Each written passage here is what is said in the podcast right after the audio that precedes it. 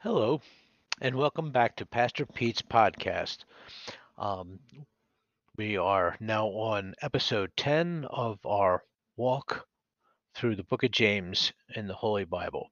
Uh, but uh, if you haven't read up to that point, uh, you can just join us anyway and, and listen in and perhaps get get back in and, and reading the Word of God. Anyway, um, I digress. Let's let's open up with prayer so we can um, open our hearts and our minds to having God direct us and teach us and and and join us as we are are learning more about what He has to say in, in His holy word in the the book of James. Anyway, I, I guess I'm being uh, I'm repeating myself. Anyway, let's let's pray. Heavenly Father, I'm just so grateful for all that you've given me. I'm grateful for this ability to reach people through the podcasts, and I'm grateful especially for your son who made all this possible. Lord God, I pray that what I have to say is what you would have heard, Lord God, that all I do would be uh, to glorify you, to bring people uh, a stronger foundation in your kingdom, and to draw people closer to you. In the precious name of your Son, Jesus Christ, in his name we pray. Amen. All righty. So last time, or remember we are in chapter four in the book of James. And the last time we saw that, or we learned that that God desires us passionately, that He desires us w- uh, with with uh, jealousy, um, that He's a jealous God, and not in the sense that uh, we we see jealous as being, you know, this green-eyed, bad, covetous thing, but in a jealousy that means He's passionate for our hearts. So He He doesn't want us to put other things before us, and we know that from both Old, Old Testament quotes as well as what James says here. He also tells us about uh, asking for the wrong things, um, fighting and quarrel amongst us. Uh, um, we we desire the things that that we we shouldn't be desiring. Um, that we should have our mind fixed on God. Um, anyway, and and that we should uh, uh, when when when we're prideful in what we do, He opposes us. But he, he gives favor to those who humble themselves before him. Well, um, we want to pick this up uh, in, in the same light um, uh, in verse 7, uh, verses 7 through 10, where he says to us, James says, uh, Submit yourselves then to God. Resist the devil, and he will flee from you. Come near to God, and he will come near to you. Wash your hands, you sinners, and purify your hearts, you double minded. Grieve, mourn, and wail. Change your laughter to mourning and your joy to gloom. Humble yourselves before the Lord, and he will lift you up. Well, okay, so we're going to submit ourselves to God, and of course, resist the devil, and the devil will flee from us. So, in other words, we have this authority, of course, that God has given us. Uh, we see in Matthew where it says, "I've given you authority to stomp on, stomp on snakes, trample on snakes and demons and uh, uh, and scorpions." Uh, we have that authority, so we have the ability to resist. We have the Holy Spirit dwelling inside us, so we can resist the devil. And when we do so, the devil will flee from you. Now, does it mean sometimes we have to resist harder than others? Yeah, definitely. Remember, the devil is a powerful being, but we have the Holy Spirit. We have Almighty God inside us, and He gives us the ability to resist, and He gives us the ability to rebuke and and the authority to to to send away. Well, he moves on, and uh, other versions say, uh, "Submit yourselves, therefore." But James is telling us that because of what he pre- previously wrote in verses one through six, we need to do this. We need to submit to God, and and and again resist the devil, as I had just said. But in verse eight, other versions will say something like "draw" instead of "come." Both the meaning and the intent is the same eh, uh, whether whether you know we use the word draw or come draw draw near to God or or come near to God. It's, it's the same meaning. It is interesting that this requires an action on our part for God to respond to. Well, that comes the question: Does that does that mean that God won't come to us unless we come to Him first? Well, if that's what we think, then salvation has no meaning, right? Because he came to us first. He came to us when we were his enemies and and and gave his life for us. Now, we must see that what James is saying is that he's telling us that God wants us to pursue Him. Uh, remember, Jesus told us in Matthew verse uh, Matthew chapter six verse thirty three, but seek first His kingdom and His righteousness, and all these things will be given to you as well. So think about that. When you're when you if your if your heart is to take one step just one step closer to God, He's right there. He's going to come right there to you. But He wants you to make that choice. He's given us free will, and the free will the free will argument is not for here. We can discuss that in another venue or another time. But let's just assume that we do have free will. He has given us the ability to choose Him, and that's what He's saying. Come near to God. Choose to take the step towards God, and He's going to be right there. He's going to come right there to you. But He still wants you to make that choice. He wants you to make that choice. And in making that choice, we'll be submitting ourselves, we'll be resisting the devil, and we will be drawing close to Almighty God, our loving Father, our the creator of all things. So that's what James is trying to tell us. Uh, then he goes on and says, Wash your hands, you sinners. Purify hearts, you double minded. So let's take a look at that for a second. James, I think, there was referring to what the Jews and the Pharisees did before eating and entering the temple. Now remember, okay, well, uh, let me let me go let me go to the, the the scripture in Exodus, Exodus 30 verse 7. The Lord said to Moses, "You shall not make a basin of bronze with its stands of bronze for washing." I'm sorry, you shall not you shall also oh i blew that one didn't i sorry you shall verse 18 you shall also make a basin of bronze with its stand of bronze for washing you shall put it between the tent of meeting and the altar and you shall put water in it with which aaron and his son shall wash their hands and their feet when they go into the tent of meeting or when they come near the altar to minister to burn offering to the lord they shall wash with water so that they may not die. They shall wash their hands and their feet so that they may not die. It shall be a statute forever to them, even to him and to his offspring throughout their generations. Well, wait a second. Wait a second. Whoa, whoa, whoa, whoa. Jesus said in Matthew 15 10, Jesus called the crowd to him and said, Listen and understand. What goes into the sinner's mouth does not defile them, but what comes out of their mouth, that is what defiles them. Well, Wait, you, is he? Is there a contradiction here? Because in his, remember in the same passage, Jesus is confronting the Pharisees of their hypocrisy and explains that their hearts were what desired and not the letter of the law. Remember, God's this jealous God that wants their hearts. So there really wasn't a contradiction there. When you think about it, okay, the the law was stating what needed to be done before entering into the presence of the holy of holies remember they did not have the washing blood of Jesus Christ yet. They didn't have that in them yet. It wasn't that that that that need to do that wasn't yet fulfilled. Um but the but the the Pharisees the Pharisees took that so far, they didn't even see it as a heart thing.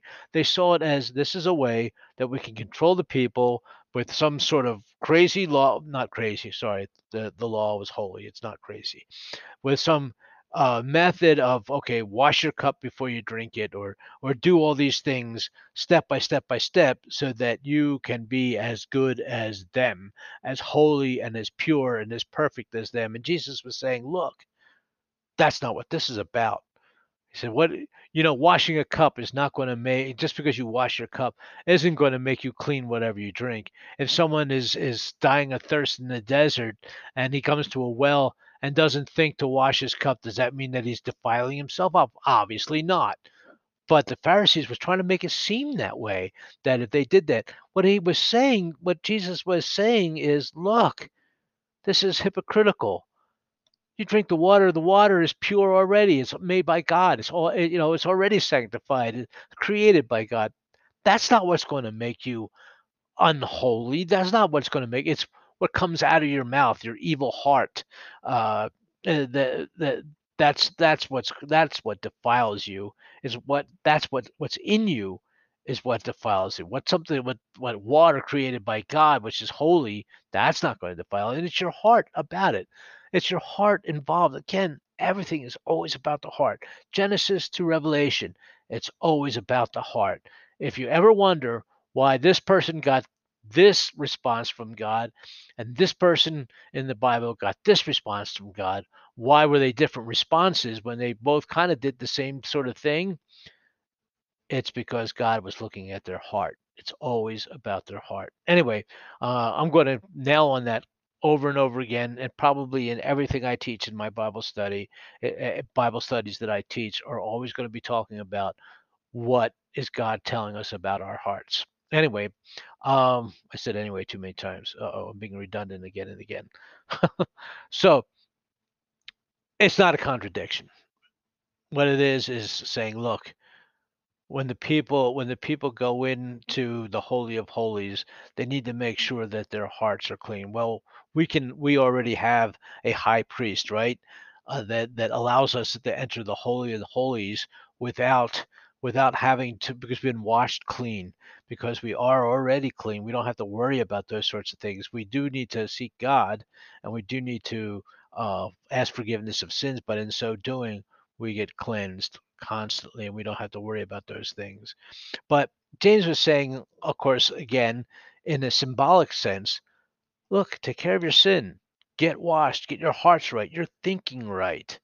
And we need to do the same. Is this there's nothing time or cultural specific to that. Don't we need to constantly have our sins washed by presenting them to God and asking for our forgiveness and realizing it and allowing blood of Jesus Christ to wash us of our sins? Don't we have to do that? Don't we have to do that all the time? Get our minds right, drawing near to God, getting our hearts together. All these things James is telling us, and we need to be doing those things. So while we're doing those things, if we go to verse 9, it, James is saying, Grieve, mourn, and wail. Change your laughter to mourning and your joy to gloom. Well, is that a command from God or James to go around in a state of melancholy? no, no.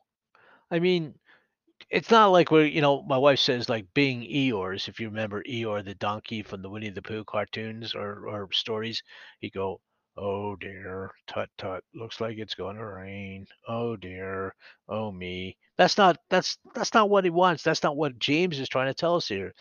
He's telling us, remember, before in verses 1 through 6 that the things we are gaining pleasure and happiness from are the wrong things. Remember in chapter uh, chapter the earlier in the, the chapter beginning the chapter, he says, What causes fights and quarrels among you?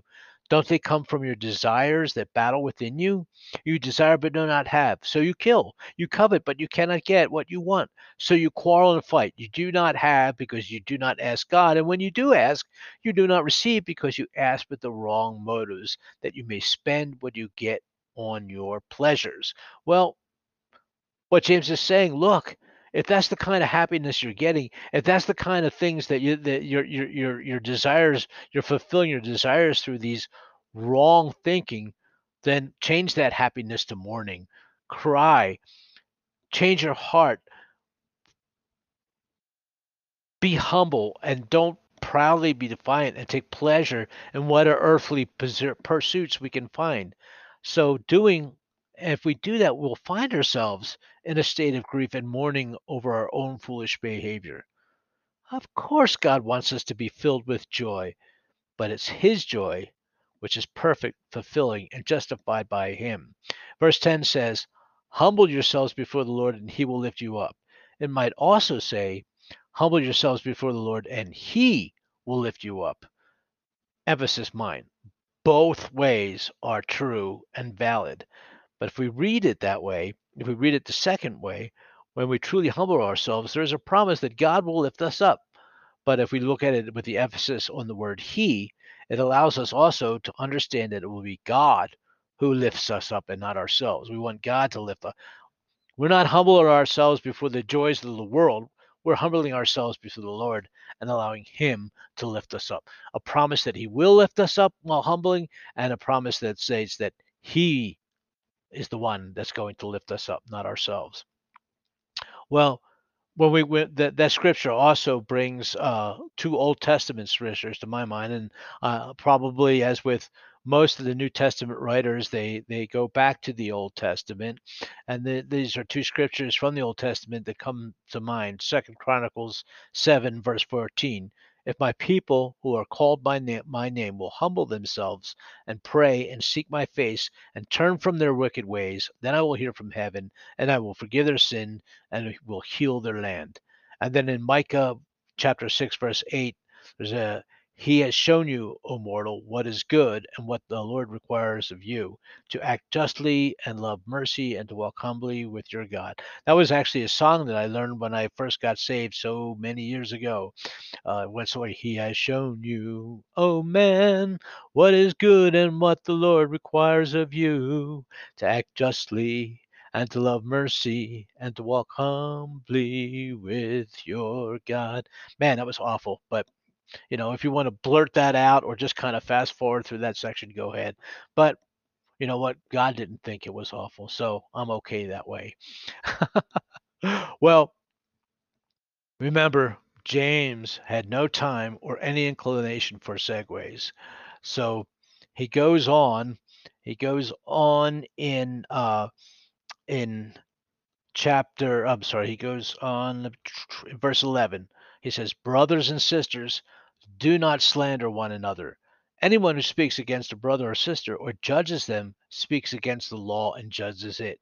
And when you judge the law, you are not keeping it, but sitting in judgment on it. There is only one lawgiver and judge, the one who is able to save and destroy. But you, who are you to judge your neighbor? Well, remember the other versions will use brethren, and the Greek word, again, as I've said earlier in other podcasts, is adelphoi and uh, other forms of that Greek word. So if we're it means both brothers and sisters. We have to again look at the context of it. Does it mean gender specific? But there is nothing gender specific here. If we were to go gender specific and say it was for men only, for brothers only, we would assume that this was meant for them only. We would then have to assume that it is okay for us to slander female believers and speak against them. Really? Uh, uh, I don't think so. anyway, James continues to admonish us in stating that if we judge, we are speaking against the law, judging it and not obeying it. Remember, Paul tells us very distinctly that while Jesus completed the law, the requirements of the law, the law was still holy and the law remains holy. So we are not to judge it, right? Uh, if we judge it, what are we doing? We're assuming the position of Almighty God, who he states here, and we know is the only judge, lawmaker, and Lord of both life and death. Life and death. When a final call, when a with a final call, James asks, "Who are you to judge your neighbor?" Ooh, we know about judging, don't we? We're starting to get. I believe he's reminding them of what Christ Himself said about judging and how He expects us to treat our neighbors. Matthew 7, verse 7. Do not judge, or you too will be judged. For in the same way you judge others, you will be judged, and with the measure you use, it will be measured to you. Truly understand. Now, remember, and I'm going to take a, a second here to may, help you understand that judging is not the same as discerning. We are called to discern. We are called to to be able to understand the difference between right and wrong. What we're not allowed to do is place some sort of onus or some sort of of uh, um, consequence on somebody else. Then we enter into the realm of judge, and it's so easy to enter into that realm and to actually take something that God created as something holy, like the law, to sit in judgment of the law, as James was telling us here that can be that can probably be one of the worst things well not the worst thing it could be a really bad thing to do. And so in so doing that we have to be careful of what we're doing um, and not being judged because when we do that judge we'll get same judgment against us. Anyway matthew 22 34 but when the pharisees heard that he had silenced the sadducees they gathered together and one of them a lawyer asked him a question to test him Teacher, which is the greatest commandment in the law? Remember, they were trying to trip him up all the time. And he said to them, You shall love the Lord your God with all your heart and with all your soul and all, all your mind. This is the great and first commandment. Boom, he got that right. Hey, they're saying, oh, well, you got that one right. And then you can imagine, uh, you know, I'm just kind of putting things on what they might have been thinking themselves. They probably said it with the Jew. Oh, well, sure, he got that one right, but you know, he may not have gotten the next one right. Anyway, um, I digress as I'm usually doing. Uh, he continues in verse 39 and says, And the second is like it you shall love your neighbor as yourself. On these two commandments depend all the law and the prophets. Wow. Loving your neighbor. Okay. Loving your Lord your God, all your heart and all your soul and your mind. And then it says, You love your neighbor as yourself. So, God and all things first, then your neighbor, your family. Your family could be your neighbor, right? I mean, there's whoever's in close proximity to you could be your neighbor, and then you love them in the same way that you would love yourself. Okay. James finally wraps this section up again with no segue. He says, verse 13, now listen, you know what? I'm going to go back. I'm sorry. I need to go back because it's too important. It's too important when it says, but who are you to judge your neighbor? And then he's talking about judging our neighbors. We have a tendency to judge our neighbors. We have a tendency to want to point to other people when we should be pointing to ourselves. Uh, Jesus also says, Why are you trying to take the mote out of your brother's eye when you have a, a plank in your own? All those things about loving your neighbor. Remember, there's another verse in the John, the book of John, where he says, This is how the world will love you how will will will know my love for you is in the way you treat each other, the way you love each other. Love, heart. Heart belongs to God. Heart belongs to obeying and having faith and and and and opening your heart to God at all things and part of that part of that openness is loving your neighbor can you actually love your god with all your heart all your soul and all your mind and then treat his creation which you are a part of in a judgmental fa- way I, again i'm not talking about discerning the difference between right and wrong i'm talking about pronouncing a judgment on them how can you possibly be loving God with all that and respecting? Part of that love is respecting Him as Almighty God, Creator, your Father. How can you possibly give your heart totally to Him and then turn around and pass judgment upon your neighbor and act in a way that's not loving towards your neighbor? You can't. You can't. Now, I'm not saying you got to be perfect, but I'm saying these are the things that imitate Christ. When when Christ died for no from for all the people that all the neighbors that didn't love him in the first place. And I'm not saying this is a reciprocal thing. God didn't say only love those who love you. He said love your neighbor. Period. Boom. Whoever's in proximity to you. That's who you love. It's important to get that down. It's important. James was trying again. James was had a short thing. He was trying to get through the people, get through all that they've been taught. Why why were they judgmental? Well, they were taught to be judgmental by the Pharisees, right? So that was what they were taught. That was how they were taught to behave, and that was their symbol of what is holy, right? That was their that they were behaving like the Pharisees taught them, and Jesus was saying that's why Jesus got so mad at the Pharisees because look, you are not you're not teaching these people to be open and loving and giving their heart to God. You're teaching them to judge each other and close their hearts to one another. Anyway, I guess I got off on one and, and I hope I'm not over preaching, but but we also have to come to realize in order to actually conform to that, we have to have the Holy Spirit inside us. We have to have given our loves, our hearts to God in the first place. He gave us a way to do it. It's through Christ Jesus. And it's only through Christ Jesus that we can do that. But we have to do that in the first place. Anyway, come back to that more and more as we go along. Um, James finally wraps up the, the, the, the chapter with it, with verse 13 through 17. He says, Now listen, you who say, Today or tomorrow, we go to this city or that city, spend a year there, carry on business, and make money. Why you do not even know why? You do not even know what will happen tomorrow. What is your life? You are a mist that appears for a little while and then vanishes.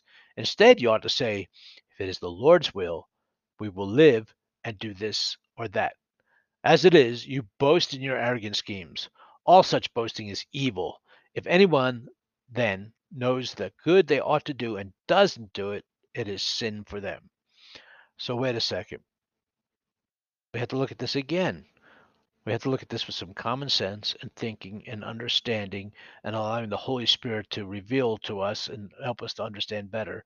We might at first light think that James telling us is telling us that we should not plan for the future or make decisions on how to do business or live our lives. No, that's not what he's saying. Got to understand God is full of grace and God wants us to do things and wants to make choices. But what he's also saying is our hearts belong to him. We need he wants us to consider our plans before acting upon them. It's okay to make plans. It's okay to start thinking about these things, but don't act on them. Bring them to God first because God might have something better. Or God might, God who's all seeing, all knowing, and outside of time might think, well, you know what? That's all a great idea, but next year in Pompeii, there's going to be this big. Uh, uh, you don't want to be in Pompeii, right? In 79 AD. Ah, I think I'm going to Pompeii. We're going to have vacation in Pompeii this year. Uh, rungo. we all know the story about Pompeii, and if you don't, look it up in your history. What happened to Pompeii uh, in the year 79? So, I mean, but God knew that was going to happen, but may, maybe these people didn't. And I know I'm taking an extreme example, and that's only just an example, but these are the kind of things. Bring God in first. The plans, find out what the plans that He wants for us. We kind of get caught up in our own self aggrandizement and and an idea that we know what is best for us there's nothing new there either right? That we even brag about it or or in our pride we decide what we do what we're going to do set it in motion and then sometimes we'll ask god about it and expect him that he will approve of what we have decided because you know we are good and faithful christians we tithe you know all that kind of thing you know we, we come to church we tithe we pray we uh you know we we we say hi to the pastor and and shake hands with his kids and and teach Sunday school and all those things. But you know, of course, we expect that he will approve because we do all these things of what we have decided, and then we will and will fit God into that neat little package that we ourselves, us holy holy Joes, as you want as an old saying would go, have provided for him. Isn't that nice? Well, has anything really changed? Don't we still think that way? Don't we still pretend that way? Still, don't we think? Well, James slams it home in verse 17. If anyone then knows the good they ought to do and doesn't do it, it is sin for them. He already explained to us in the preceding verses in this chapter that we should know the good that we ought to do and how to go about it. And putting our plans before God first before acting is part of that. Um, praying for the right things, not act, not not behaving in a manner that's showing favoritism to others. All those things he's told us up until this point. All those things are things that we know that we ought not to do. And if we didn't know them, we know them now, right? And if we don't do the things that we're supposed to do, it's sin for us. It's sin for them, and it's sin for us. Um, he explained that to us. Remember, Paul told us in Romans chapter 1 we don't have any excuse. Well, we don't. We have no excuse.